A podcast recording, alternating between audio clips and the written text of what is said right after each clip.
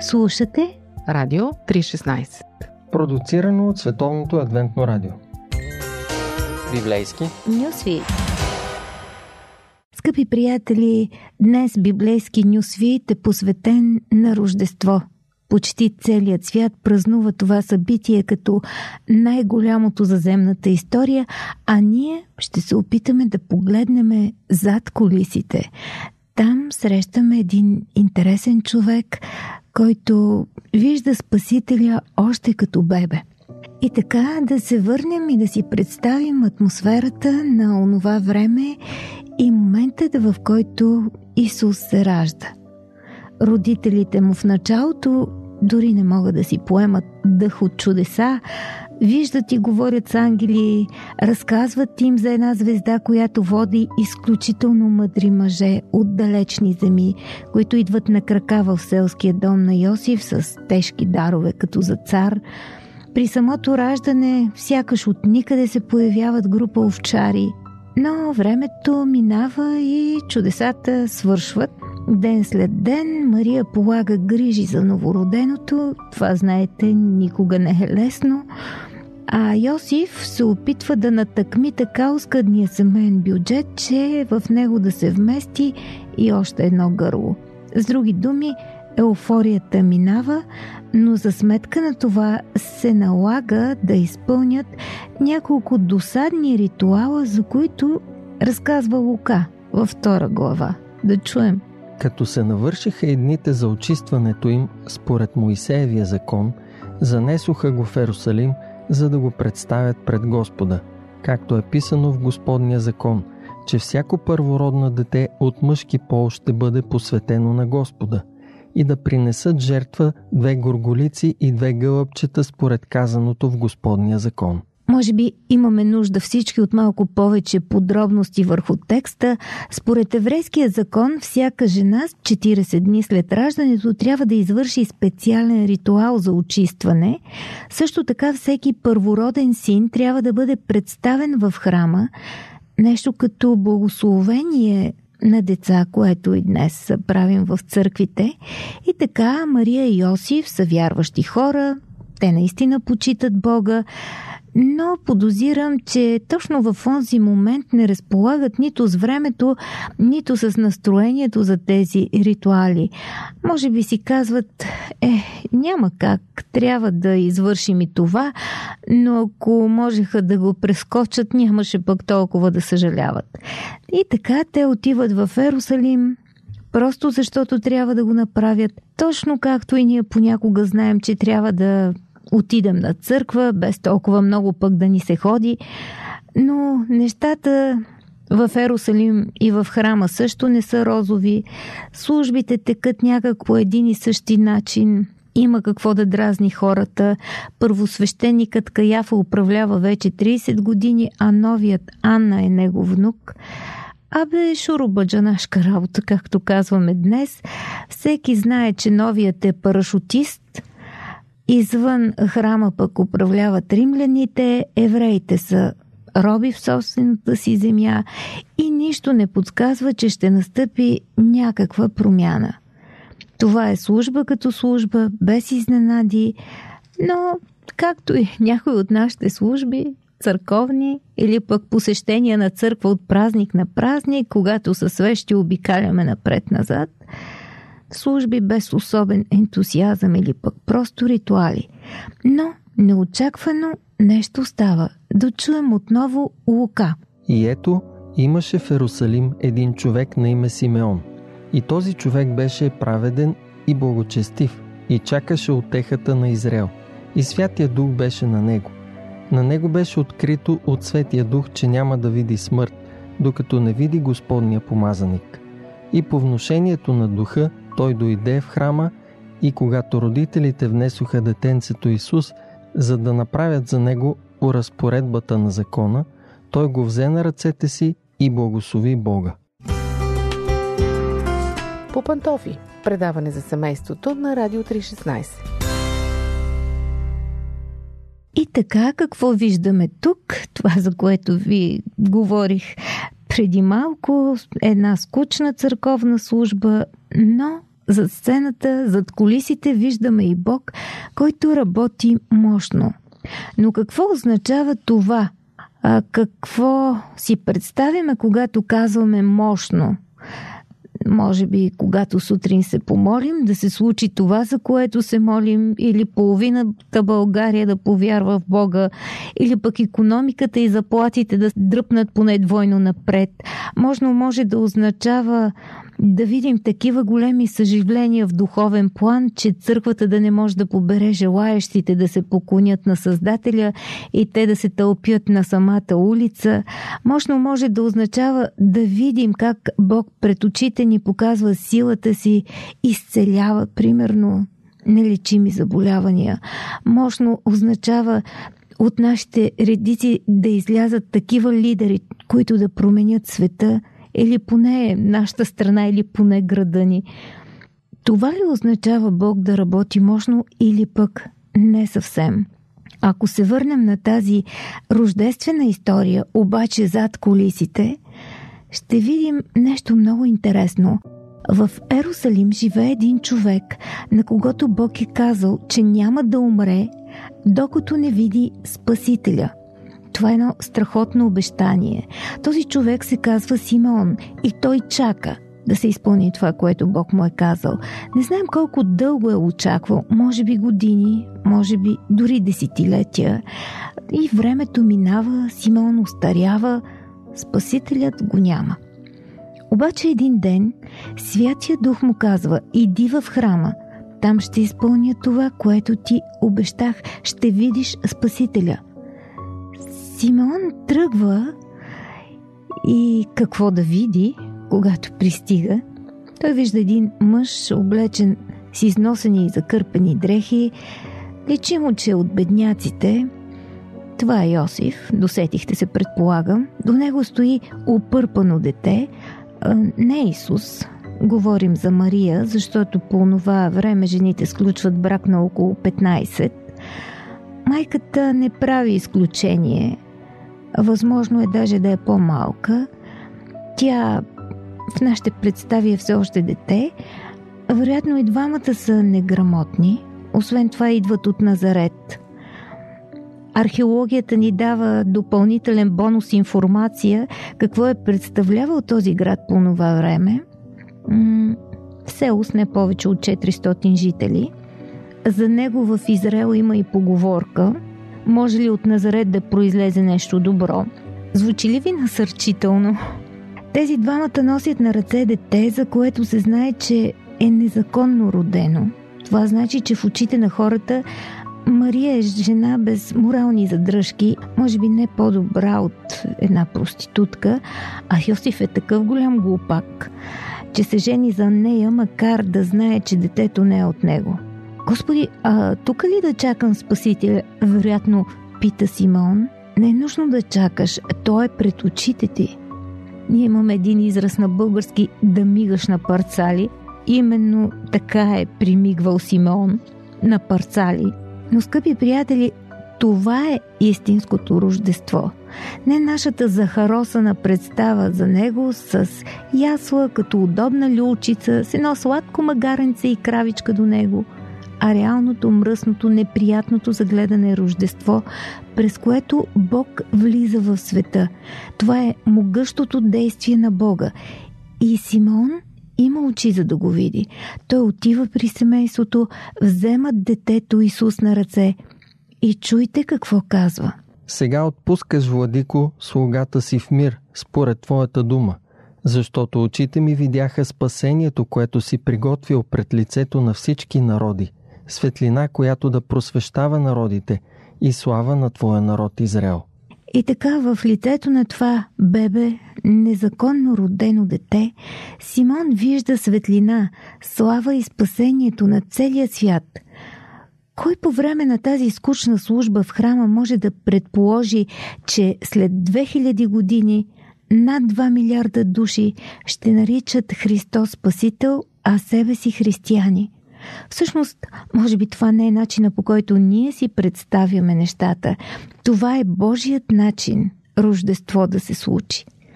Но дали ние имаме очи да го видим? Може би, може би, сте присъствали на празника, за който си мислите, че знаете всичко. Може би дори и службата ви е била позната, може би ви е била малко скучна, може би зад всичко това Бог работи тайно в някого, когато не сте забелязали. Може би това е човек, който пренебрегвате, може би е малко странен младеж, чието поведение просто понякога ни дразни, а може би да е някой много беден човек, от когото сме седнали през два стола, защото дрехите му понамирисват. Може би е човек затрупан с проблеми, за когато пък мислим, че не е способен да вземе живота си в ръце. Може дори да е някой, когато познаваме от години. Всъщност, Бог иска да работи с всеки от нас, приятели. Може да не ви се вярва, обаче е така. Сега ние сме като малкото бебе Исус. Нуждаем се от подкрепа и от закрила. Нуждаем се също така да видим тези, които имат нужда от подкрепа и закрила. Затова сега ви питам, можете ли да направите като Симон, да се огледате около вас и да подадете ръка, да бъдете приятел на някого? Защото това е начина да минем отвъд видимото с просто око, отвъд своето отекчение и да стъпите в историята на Рождество, в която главният герой обаче не сме ние. Главният герой е все още тук и сега Господ, който действа мощно.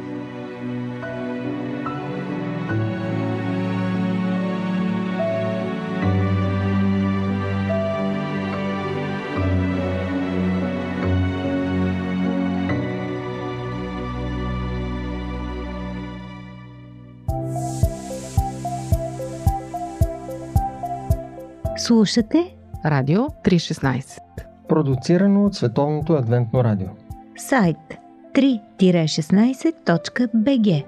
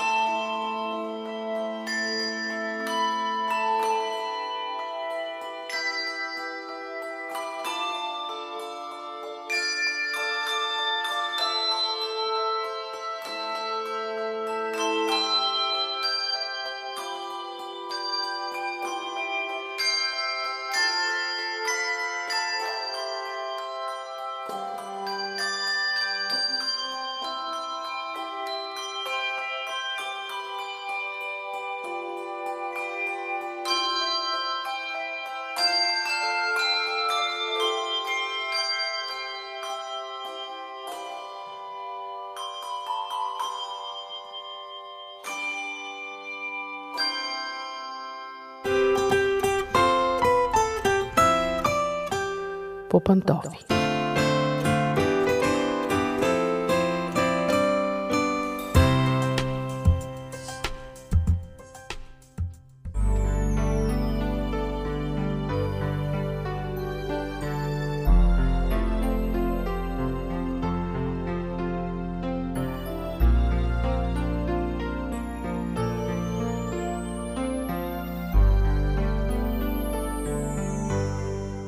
Здравейте, уважаеми слушатели! Аз съм Мира. Отново сме по пантофи на семейна тема. Днес реших да си говорим за ценностите. Знаете, че това е дума, която много често се употребява в обществото. Разни загрижени журналисти, педагози, политици казват, трябва да се върнем към изконните ценности, трябва да въздигнем отново ценностите и така нататък, но когато решим да станем по-конкретни, някак стават по-неясни като че ли нещата, парадоксално. Казано най-общо, ние искаме децата ни да станат добри хора, честни хора, така по възможност като нас. Много пъти се възмущаваме, че ние ги учим на едно, те правят друго.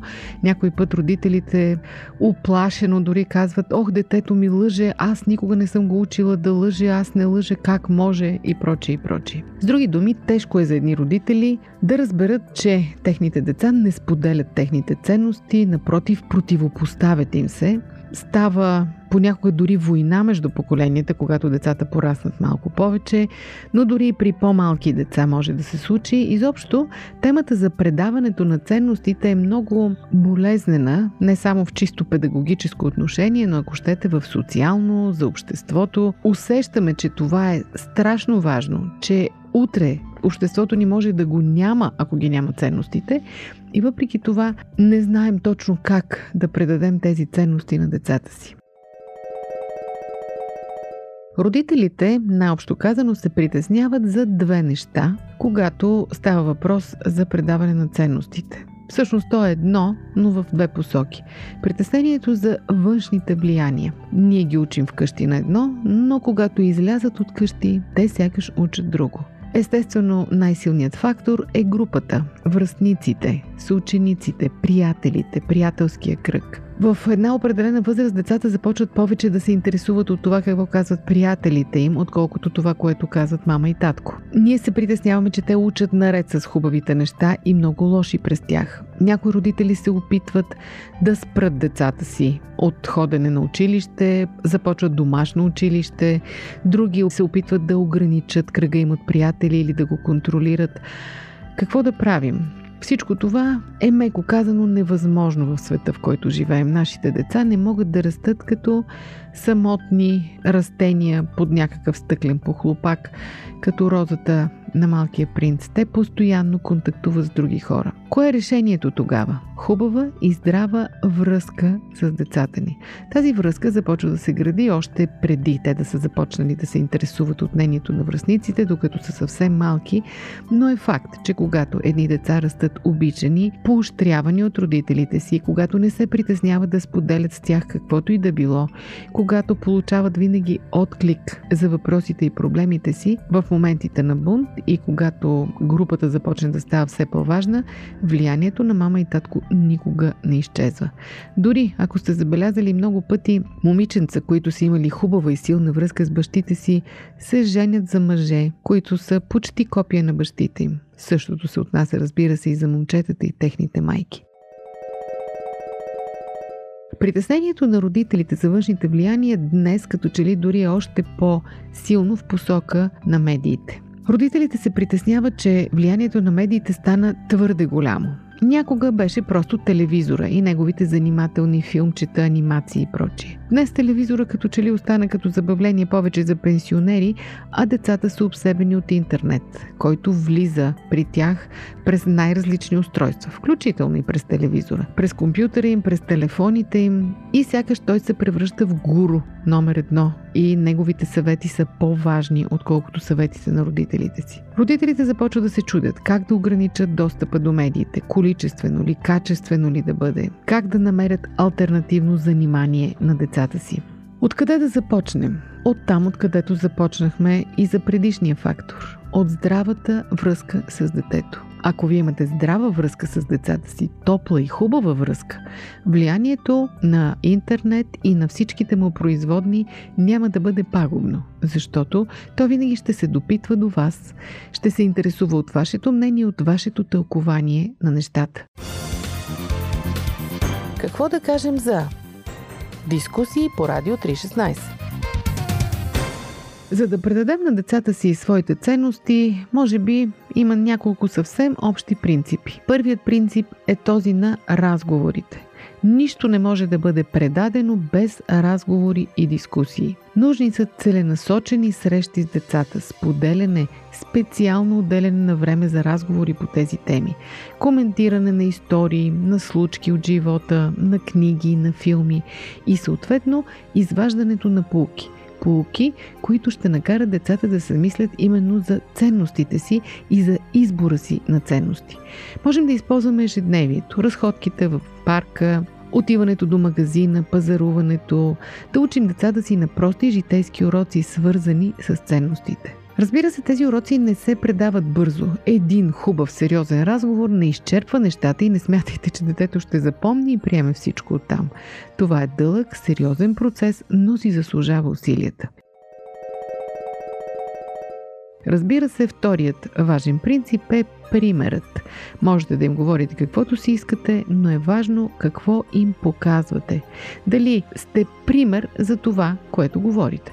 Знаете, че разминаването между думи и дела е нещото, което децата засичат възможно най-бързо. Те са истински експерти по лицемерие. Така че никога не си позволявайте да им казвате едно, а да правите друго. Така им преподавате изключително пагубен урок по ценности. И един ден не бива да се чудите защо не са последвали съветите ви. Хубав принцип е да изразявате научаването на ценности по положителен начин. Вместо урокът да бъде отрицателен, ти не трябва повече да правиш така, не е хубаво да се лъже, защото и прочие, по-добре ги похвалете, когато те приложат ценностите. Например, много се радвам за теб, че успя да кажеш всичко така направо, а не мънкаше и не ги казваше завуалирано. Тоест, вместо да укорите детето, че все мрънка и хленчи и клинчи, по-добре го похвалете, когато то веднъж не го е направило. Или пък, браво, че ти се сети сам да почерпиш съседа. До сега не беше го правил, много се радвам. Вместо да му казвате защо забрави да почерпиш съседите, това не е добре, не е възпитано и така нататък. Тоест, утвърждавайте позитивния подход. Знаете, че похвалите винаги вършат повече работа от укорите. Много важен принцип, за да стане детето ви добър човек, е то да стане съпричастно към другите, да стане състрадателно. Това е много трудно, защото децата по природа не са състрадателни. Знаете, че те са си егоисти и трудно разбират, че другия човек изпитва болка. Това ще от съвсем малки. Знаете, че децата ви бъркат в очите, скубят ви, удрят ви в радостта си. И ако вие не им кажете, така ме боли, не го прави, те дори няма да разберат. Тоест, за да станат децата ви състрадателни, да бъдат емпати, вие трябва да ги научите. Първо, като сте състрадателни към самото него, второ, като показвате състрадание към други хора и трето, като го изисквате от него. Но ако искате то да стане добър човек, не пропускайте това. И накрая – не се уморявайте да повтаряте. Нека не ви омръзва да затвърждавате уроците, да правите преговори. Защото децата имат склонност да забравят. Те помнят бързо и забравят бързо. Затова и вие повтаряйте по много. Изобщо това е много труден и деликатен процес но си заслужава усилията. Няма нищо по-възнаграждаващо, по-удовлетворяващо за един родител да погледне порасналото си дете и да каже аз възпитах един хубав човек. Благодаря ти, Господи. Затова предавайте ценностите и вярата си на своите деца. От това ще спечелят първо те, после вие и после всички хора около вас. Това беше за днес. Дочуване до следващия път.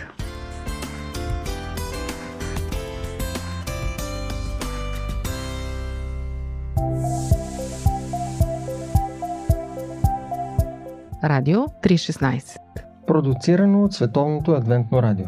Сайт 3-16.bg